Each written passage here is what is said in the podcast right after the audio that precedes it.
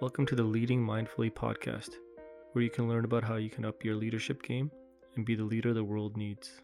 In this episode, we'll talk about a people focused start to your digital transformation journey. Up till now, I've written about being a mindful person to empower yourself and the people around you. I will continue to write about mindful leadership, but I wanted to take this opportunity to combine changes to your workplace and being a mindful leader. Digital and service transformation are overused phrases, but they do describe the change many organizations are experiencing. You are trying to modernize services to meet the new needs of your customers. It's that simple. But the change isn't simple at all. A lot of people will fail to deliver the change needed. Failure always seems to point towards one thing people. If employees are not at the center of your transformation, it will fail. That statement is coming from experience. Technology has come a long way and has never been easier to consume. But changing processes and behavior has nothing to do with technology. I'm a technology leader, and I'm telling you not to focus on technology in your journey. The work to implement technology projects is not easy, but it's more fulfilling if people use the solutions that are designed to meet their needs. Put people in the center of your transformation, and you won't regret it. If you're looking for a quick checklist on digital transformation, this article won't help you. This is just step one of many. Check yourself first. Ice Cube once said, Check yourself before you wreck yourself. Before you're attempting to change an organization, suggest a solution, or just trying to make a basic change, check in with yourself. Why are you doing it? If the reason you are bringing a change is to benefit the customers and the employees, then great. If you haven't included anyone and it's your own idea, then maybe you're doing it for yourself. We can get in our own way, which can be half the battle. This change isn't about you, it's about everybody else. We need to make sure the energy we bring forward is collaborative. We need to listen and work with people when making this type of change. People who can control their own desires are more likely to be followed by others. Relationship management. Relationships are one of the most important factors that make our journey in the corporate world successful. This also works in our personal lives as well. For this episode, we will talk about the corporate world. Interpersonal relationships. How well you listen and interact with others will determine how much influence you will have within your organization. Open dialogue about processes and the issues people are having will give you insights into how you can make a difference. But will people open up and talk to you? That depends on how you've treated others and how collaborative you've been. So let's talk about if you're new. If you're new to the organization or about to switch organizations, your first 90 days must have a focus on building relationships. Start by listening and understanding what motivates people and be the path of least resistance. This isn't about saying yes to everyone, but simply listening to others opens the door to opportunities that you will need later. And now, for those that aren't so new to the organization, the path will be a bit different. This all depends if you checked yourself throughout your employment so far.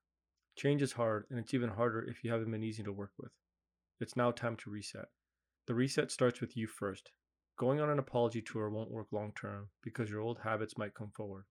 In previous episodes, I've talked about how to change the environment and ecosystem within yourself first. Those methodologies apply here as well.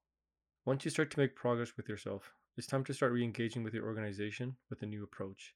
This doesn't mean you need to go and solve everyone's problems. You need to rebuild relationships. Don't be efficient with people, but rather effective. This will take time. Business relationship management. The term business relationship management seems overwhelming, but the concept isn't. Once you start to work on your interpersonal relationships, it's now time to start to formalize those team and business relationships. The goal is to have regular cadence and start to learn how a business unit functions within your organizations and the challenges they face. This is a big picture approach because your role is to understand their value to the entire corporation. An understanding of their strategy will give you insights into their processes and long term vision. In a perfect world, every area you start to interact with will have strategic plans and a list of projects they are planning to execute. But that might not be the case for everybody. Operations get in the way for some teams, and strategic thinking doesn't always happen. You must be patient and stay committed. Don't confuse this with stakeholder engagement. That is a different concept. This is continuous learning and not always looking to solve a problem. Build a relationship with your internal business partners and make yourself reliable. This will be vital when it comes time to make changes. Services catalog. As you meet people, it's important to start noting how they identify services that your corporation offers.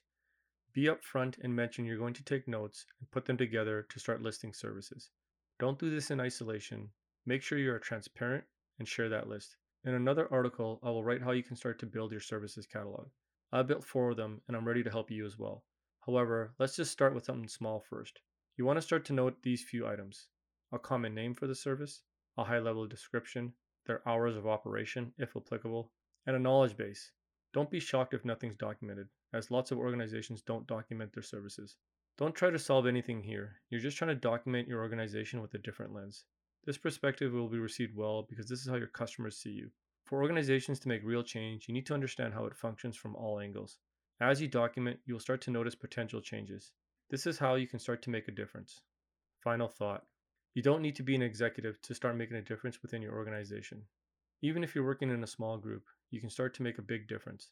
Your mindset and approach will dictate how successful you are. This approach isn't just for technology teams. This can work for anyone in any line of business.